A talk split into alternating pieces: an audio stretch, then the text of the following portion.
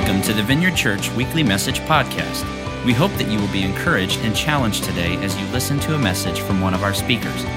Prepare your heart and get ready to receive a word from God today. If you have your Bible with you or a smartphone or whatever you want to use, um, go ahead and turn to Ecclesiastes chapter two. Speaking of big words, Ecclesiastes. Um, I want to start things off today, though, with a question. So as you're looking for that, think about this question. Are you ready to think? Okay, big question here. What would you do if you had twenty years to do whatever you want? What would you do? twenty years of free time. I was thinking about this for myself, and I, I found this picture online. I would do this. I'd master Kung Fu. Hoo-yo! Like, that took three seconds. Think of what I could do in twenty years. I don't know if I could do that. All right, I also went to college, so I could do that again five more times. If that's your thing, you know, you could do that. Um, I, I could also have and raise a child to adulthood in that amount of time. That's a big deal. Or I was looking on, online a little bit, and I, I read that you can you can walk around the world on foot. And I could do that nineteen times in twenty years, if that's your thing. So what would you do? twenty years of free time. What would you do with that? Probably not the same sort of things that I was thinking about. But here's why I bring that up. This, that's why, here's why I asked that question. If we take a look at the average American, so average up all of us here, statistics show that we will spend five and a half hours per day on our leisure time. Five and a half hours every day on leisure time, downtime activities. And so I did some math, and so that's two thousand seven and a half hours per year.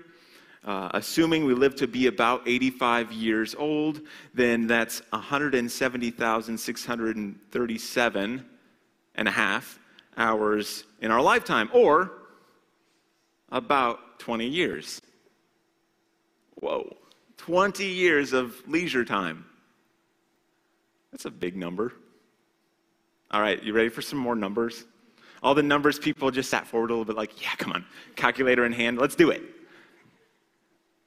Just looking at television time, time in front of the T V, we average almost three hours per day in front of the T V. That, if you do the math, comes out to about ten years of our life. Or if we look at phone time, how about our phones? Time just scrolling on our phones, right? Phone time is about two and a half hours per day, which if we do the math on that, Two and a half hours per day comes out to like nine years on our phones. And millennials, they, well, me, I'm in that generation, we're worse than that. Like, nine years is on the low end. One more. How about gamers? Video games. By age twenty-one, the average guy will spend over a year playing video games. And just remember, like, they're not playing games when they're toddlers or babies. Whoa, over a year. So, back to the question. What would you do if you had twenty years to do whatever you want? If we're not intentional with our downtime, we already have our answer. The statistics tell us what our answer is going to be. We're going to spend ten years watching T V. We're going to spend another nine years on our phones. And then if you're a guy, you could spend another year playing video games. twenty years of screen time. Are we good with that? Now, obviously, those are averages. So some of us in the room, like, and this blows my mind, some of us may not even own a T V, right? But others of us, we may not even know how to use the smartphone. But the point I'm trying to make is this. Our time is easily wasted. like really easily wasted. And every single year, every year I hear the same thing. Man, this year went by so fast. Like a minute ago, it was last year, right? I hear that every year, and I don't want us to be a group of people who are wasting those twenty years.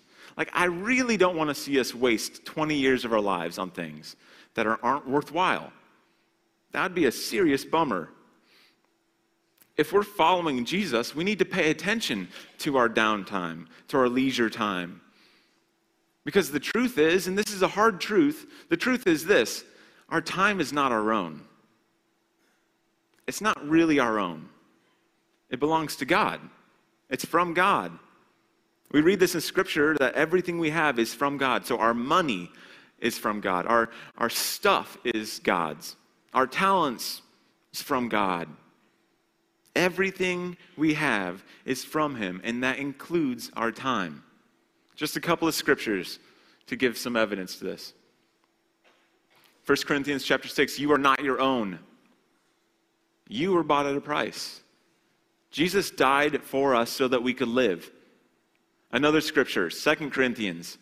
And he died for all. Jesus died for all, that those who live should no longer live for themselves, but for him who died for them. All that we have, including our time, our free time, belongs to God. So just pause for a moment. What even is free time? Like, what do we define free time as? Here's a definition I found online. It says, time when you do not have to work or study or do those types of things and can do what you want. Time to do whatever we choose to do. Like, that's the key word. We have a choice in this. Time to do what we want to do. So wouldn't it be great to know how to make the most of that time? Like, I don't want to get to heaven someday and stand face to face with God, and he looks at me and says, whoa, Andrew, you watched a lot of T V. Like, I don't, oh man, I don't want that to be the case. I think one of the greatest regrets of our life could be how much of our time was wasted on leisure time, in our leisure time. So let me ask you a question. Is your downtime working for you? Is your downtime working for you? I look at Scripture and I see Jesus engaging in downtime. Like, he did this, and he did it right. He did it well. So here's a couple of examples of Jesus engaging in downtime. Jesus, he went to weddings. Jesus shared meals with people. He went on walks. Jesus sat by a lake. You guys, this looks like downtime. It looks like he's got some leisure time. Another one, Mark chapter six. Jesus talking to his disciples. He says, come with me by yourselves to a quiet place and get some rest. That sounds like downtime. This one's my favorite, though, Matthew chapter eleven. The Son of Man, Jesus, came eating and drinking. But another translation says it just a little bit differently. The Son of Man came enjoying life. That sounds like Jesus had downtime. So hold that thought. We're wrapping up a series called The one sixty-seven, Christian Life in the Real World, and I want to see us take advantage of that time that we have. So how do we do that? How do we do that? The book of Ecclesiastes, it gives us a clue. So if you have your Bible, go to Ecclesiastes chapter two. And this book, Ecclesiastes, it was written by a man named Solomon. Solomon happened to be the wisest guy who ever lived. And um, he's, he's doing something here in Ecclesiastes that probably the majority of us have tried to do at one point in our lives. Try to figure out, what is life all about? Like, why are we here? What's the purpose of all this? What's the meaning of life? Is it about work? Is it about just enjoying yourself and doing all these fun things? What's life all about? And so we see in chapter two of Ecclesiastes, he's trying to figure out if life is all about pleasure, my downtime. And so he's wrestling with the question, how do I do leisure time. So we can pick it up at verse one in chapter two of Ecclesiastes. I said to myself, come now, I will test you with pleasure to find out what is good. But that also proved to be meaningless. Laughter, I said, is madness. And what does pleasure accomplish? I tried cheering myself with wine and embracing folly, my mind still guiding me with wisdom. I wanted to see what was good for people to do under the heavens during the few days of their lives. I undertook great projects. I built houses for myself and planted vineyards. I made gardens and parks and planted all kinds of fruit trees in them. I made reservoirs to water groves of flourishing trees. And he goes on and he's talking about other things that he, he went after. And you can read on that on your own. But we're going to skip to verse twenty-four. In verse twenty-four, he says, a person can do nothing better than to eat and drink and find satisfaction in their own toil. This too, I see, is from the hand of God. For without him, who can eat or find enjoyment? The talk today is titled Downtime, Intentional Living in the Idle Hours. And before we go on, I just want to point out that likely there are three groups of people in the room. Three groups. So first group, we, we probably have a group of people who you're managing your downtime pretty okay. Like it's It's going well. Things are doing, you're doing good in your downtime. Second group, you, and this is probably the majority, just based on culture these days, th- this group of people, like, your schedule is packed. And this downtime concept is like, what is that? I don't even know what that is. It's rare. It's precious. And so we want to take advantage of that time. Third group, then, is the group of people who you have a lot of downtime, and chances are you're not taking advantage of that. And in fact, it's, it's probably leaning more towards wasted time. And the hope is that today we can all gain a few insights into how we can make the most and be intentional in that downtime. But first, let me go ahead and pray. So God, we just pause and we thank you that you are the one who gave us all this time. Lord, we want to learn how to use it well. Teach us today. Teach us how to make the most of the time that you've given us. Plant some good seeds in our hearts today. In Jesus' name, amen. First fill-in, you can write this down. We can make the most of our downtime if we let wisdom guide our pursuits. Let wisdom guide our pursuits. It seems to me that, like, there's evidence that Solomon, he wasn't doing this whole thing perfectly, this pleasure thing, downtime thing. He wasn't doing it perfectly. In fact, we, we, say, we see in the text that um, he was embracing folly. I tried cheering myself with wine and embracing folly. Like, it doesn't look like he's doing it perfectly. He's making some mistakes along the way.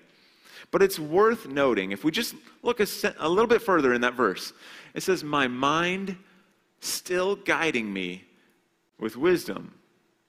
Solomon is allowing wisdom to lead him.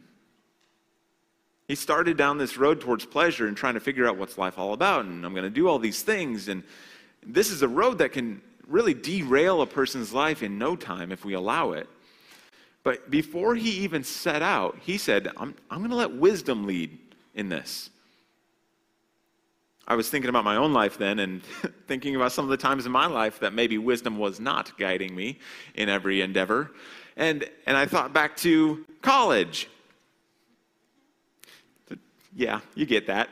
I was thinking about college and, and when, when when did I not allow wisdom to guide me? And so, so, so specifically, I was thinking about one winter in particular when uh, my friend and I, Ben, we were walking around campus um, and, and we were just hanging out, had nothing to do, and I look up at one of the buildings. It was the administrative building, big, tall building, like third story, and I looked up, and there was this icicle hanging off the building. And to call it an icicle is like an understatement, because it, ah, here's a picture of it,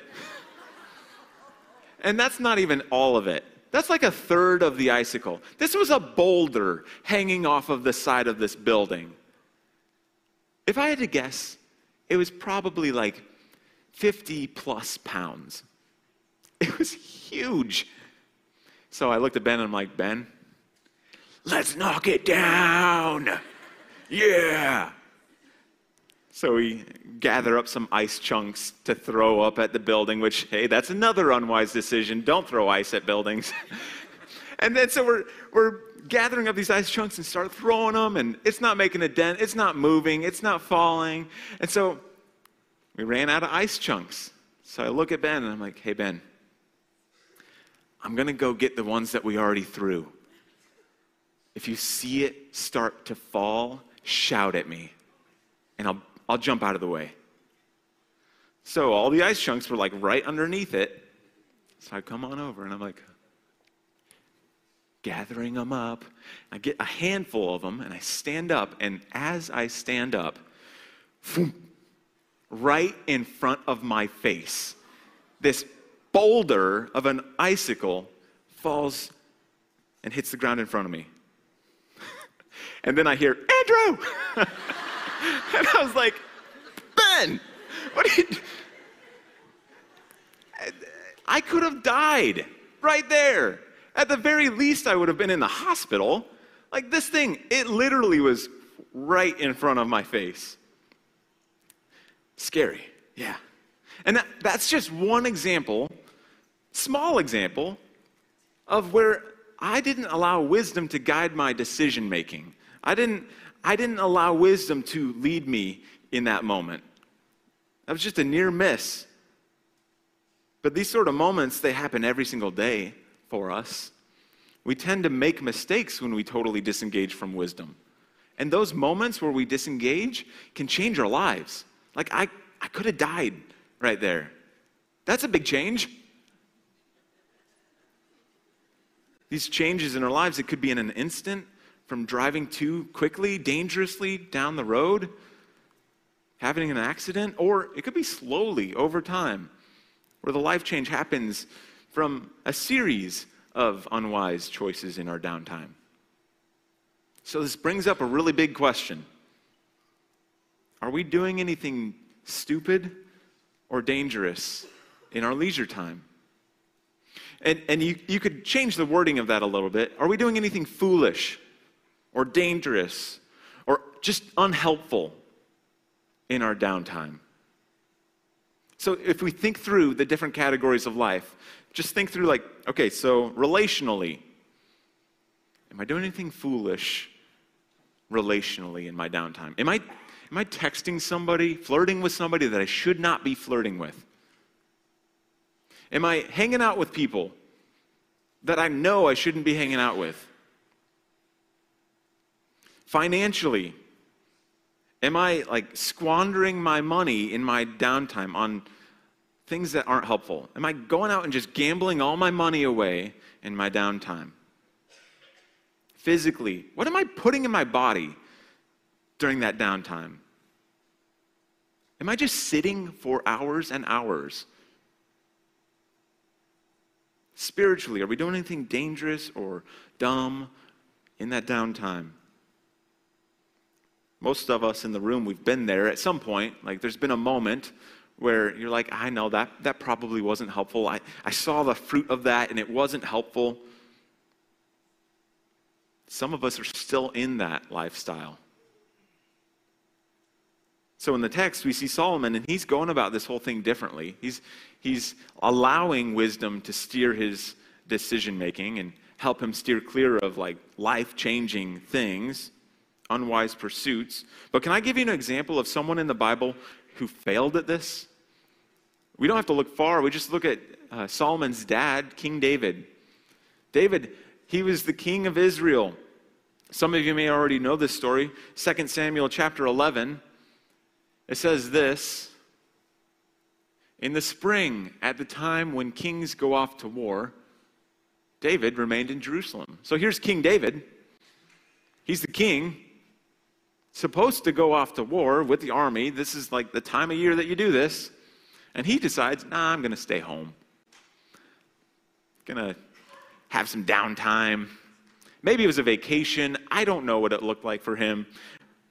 But he stayed home, had some downtime instead, and the story goes on to describe one night in particular where he was at home doing nothing significant with his downtime.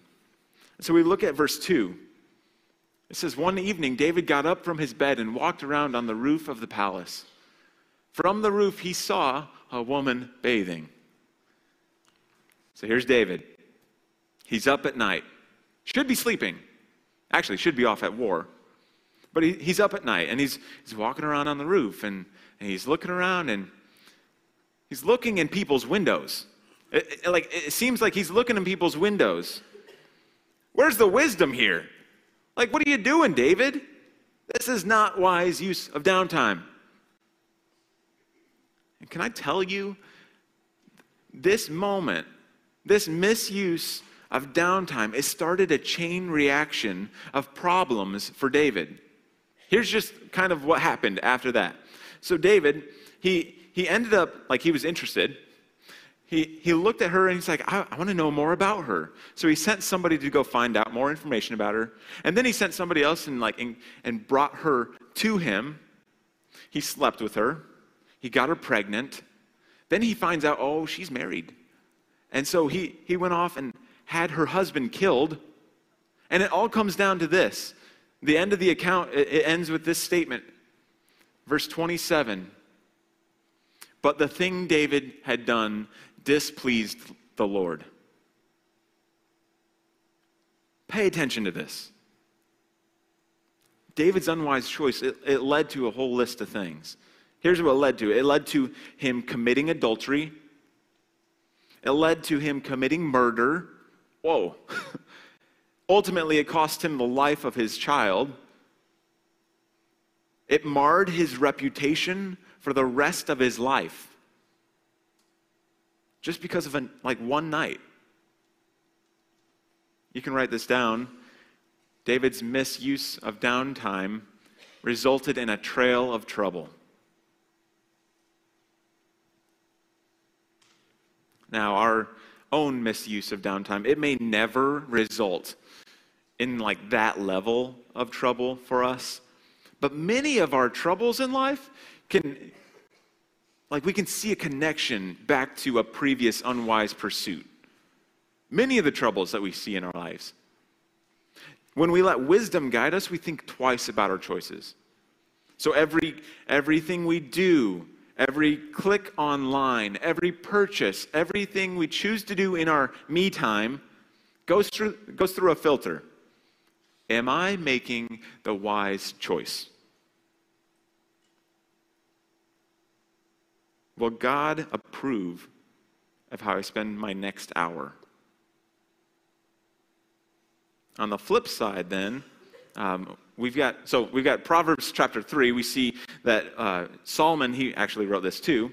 He's talking about um, blessings with wisdom. So Proverbs chapter three. We go to Scripture here. Scripture. Proverbs three, I'll, I'll read it. "Blessed are those who find wisdom." Blessed are those who find wisdom. That sounds really good. This whole chapter in Proverbs, is, it's talking about the benefits of being wise. Like, where do we get wisdom? From God. Benefits, it goes on to say, that wisdom is more valuable than gold. It's more valuable than silver. Like, we want these things. And so on the other side of this, if we don't have wisdom, these unwise choices out there, they could very well lead us into the danger zone. Like, this is risky. Solomon's words there in, in Ecclesiastes then, "My mind's still guiding me with wisdom." It's a caution to us. Is this pursuit wise? Should I do this? So let me give you a couple of questions to, to help us. Some wise questions. Number one, what are my motives? Everything we choose to do is driven by some motive, either good or bad, helpful or unhelpful. We have things that are driving us. So in my downtime, are my motives driven by godly things? Second one, have I done this before? So my icicle story, after I nearly died by an icicle, I'll tell you, I didn't do that ever again. Are we allowing our past behaviors to teach us something? Are we learning from those things? An observation from the David story, he never did that again. Third question, who is watching? Who's watching? And, and I'm not, I'm not just talking about God here. Yes, God is watching, absolutely. But let me tell you a story. Just this past week, on Monday, I was hanging out with my friends. Uh, we were going to watch a movie, and we decided, oh, we need snacks. Yes, snacks. So I ran down to the gas station close by, and I was browsing the snack aisle, and I was looking at pork rinds, which, by the way, that's an unwise choice in itself. Blah. And so I'm looking at these snacks, and out of nowhere, these two kids jump up next to me. And here's a picture of them, Addie and Noah. They're from our children's ministry. Great kids. Love them. They, they pop up next to me, and they're like, oh, Mister Andrew, hey, how you doing? It's good to see you. Talk to us. And can I tell you how glad I am that I was not standing there arguing with the cashier in that moment? Can I tell you, I am so glad that I was not putting my hope in a lottery ticket when they were watching me. Can I tell you, I'm just so glad that I wasn't browsing a section of the store that wouldn't have been helpful, wouldn't have sent a, a positive message to those kids. People are watching us all the time, whether we realize it or not. I have no idea how long they were watching me before they got the courage to come up and say hello. They're watching. People are watching. So is our downtime, is our downtime going after wise pursuits? So that first point, we can make the most of our downtime if we let wisdom guide our pursuits. Second point, we can make the most of our downtime if we remember its source. Remember its source. And what I mean by that is, we really need to remember that our time is not ours. It's, it's from God, our downtime specifically. And, and where we're headed is we need to remember to include him in it, to bring God into that time. So back in the text, Solomon, he says in Ecclesiastes chapter two, verse twenty-four, a person can do nothing better than to eat and drink and find satisfaction in their own toil. This too I see is from the hand of God, for without him, who can eat or find enjoyment? All that fun stuff, all those things that we do in our downtime, it's great. It's a worthwhile pursuit. In fact, Solomon says there's nothing better than to go after those things. But, but, it's worthless without God. For without him, who can eat or find enjoyment? Another scripture, we, we see that all this good is from God. Psalm sixteen eleven, talking about God. God, you make known to me the path of life. You, God, will fill me with joy in your presence, with eternal pleasures at your right hand. It's God. That's where we get the joy. That's where we find pleasure. God's goal is to guide us into a life well lived. And the well lived life comes when we include God in the one sixty-seven, including our downtime. God, remember, is one, the one who gives us all these good things in life. He's the source of all that good stuff that is in your life. And he's given us the ability to enjoy these things. Like, we, we can enjoy the things that God has given us. And so Solomon is making the point that the stuff we get to do in our free time is only worth doing if we include God in it, if we bring him into, into that time. So here's the idea. Our free time should include God awareness. What does this look like? Let me give you two personal examples. So the first one is this. As I was preparing this talk, it forced me to like address my own downtime. How am I using my downtime? And I was thinking through those statistics earlier, the, the T V time and phone time, and those statistics, they hurt. Like, it hurt me when I was reading that. Because I'm, I'm the one who's scrolling on my phone, just going through my Facebook news feed for too long, or reading sports blogs for too long. And I'm the one sitting in front of the T V for too many hours. And, and it forced me to realize, like, what am I getting out of this time? Like, what's really happening as I'm just mindlessly doing this stuff? Can I tell you what I get out of three hours of T V time? Nothing. Another story, second personal example. Last summer, I spent a day out with my mom. She's great. Here's a picture of her. My mom. This is actually from the day that we spent together. We went to the Wellfield Botanic Gardens over in Elkhart. I never even knew about this place, but it was awesome. She's a green thumb, so like plants and outdoorsy stuff is fun for her. She loves it. Loves gardening, flowers, and all that. So we're walking around the gardens, and I'm quizzing her on, well, do you know this one? What's the name of that and that? And she got them all. She's amazing. And so we're just walking around. We're sharing stories and laughing and enjoying this time together and, and dreaming about the, the plants that we want to plant at our homes. And can I just say, man, I just enjoyed that time. And I just remember thinking to myself, God, thanks for this. This is really nice. God gave us those beautiful plants. He blessed me with this fun mom. In that downtime together, my God awareness simply looked like thankfulness. And really, I think that most of the time, that's what it looks like. Most of the time, it's just, wow, God, you're good. Thanks for that. Thanks for this. I'm remembering you in this. I'll finish things up with this scripture, First Corinthians chapter ten, verse thirty-one. Powerful scripture. So whether you eat or drink or whatever you do, do it all for the glory of God. Do it all for the glory of God. Include God in those things. Scripture opens up the door to so many things. So yeah, like eat those chicken nuggets. Savor that Doctor Pepper. Go hunting, play in that volleyball league, play card games together. Just do it all for the glory of God. Bring him into it. So last fill-in. Does my downtime include God?